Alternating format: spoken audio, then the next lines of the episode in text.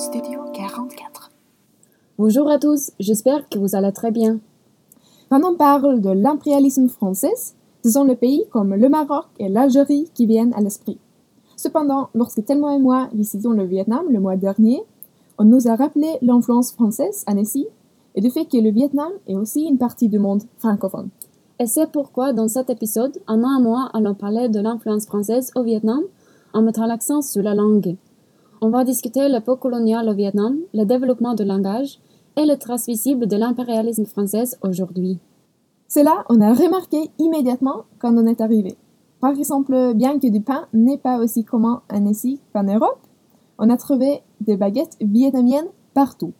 Puis, on a vu que la culture du café, qui est établie par le français, est très grande.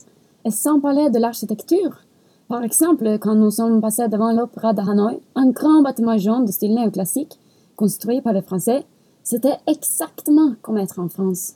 Et la cause de cette influence est que le Vietnam est une colonie française depuis 1884, quand le pays entier a été soumis au gouvernement français jusqu'à 1954. Au XVIIe et XVIIIe siècle, le français faisait du commerce et évangélisait au Vietnam. Quand le royaume vietnamien avait emprisonné plusieurs missionnaires, la marine française est intervenue au Vietnam avec la mission de libérer les missionnaires. Graduellement, les Français ont conquis de plus en plus du Vietnam. Pendant la colonisation française, la langue officielle du Vietnam était le français, remplaçant le vietnamien et le chinois. Grâce aux écoles établies par les Français, le français est devenu une langue étendue. Mais, parce qu'à cette époque l'éducation n'était réservée qu'aux vietnamiens privilégiés, la langue été devenue la langue d'élite. Alors, pendant la période coloniale, une grande partie de la population parlait très mal le français, et beaucoup de gens ont refusé d'apprendre la langue. Au cours de la Seconde Guerre mondiale, l'influence de la langue française a commencé à décliner avec l'augmentation des mouvements révolutionnaires. Le plus gros déclin était en 1975, quand le gouvernement communiste au Vietnam a imposé le vietnamien comme étant la seule langue au pays. En plus, beaucoup de personnes, dont l'élite qui parlait français, se sont enfuis de peur de persécution du gouvernement communiste. Dans les années 80, le changement politique menait à la réapparition de l'anglais. Cela a contribué à une réduction supplémentaire de la langue française. Alors depuis l'époque coloniale, le français a largement disparu.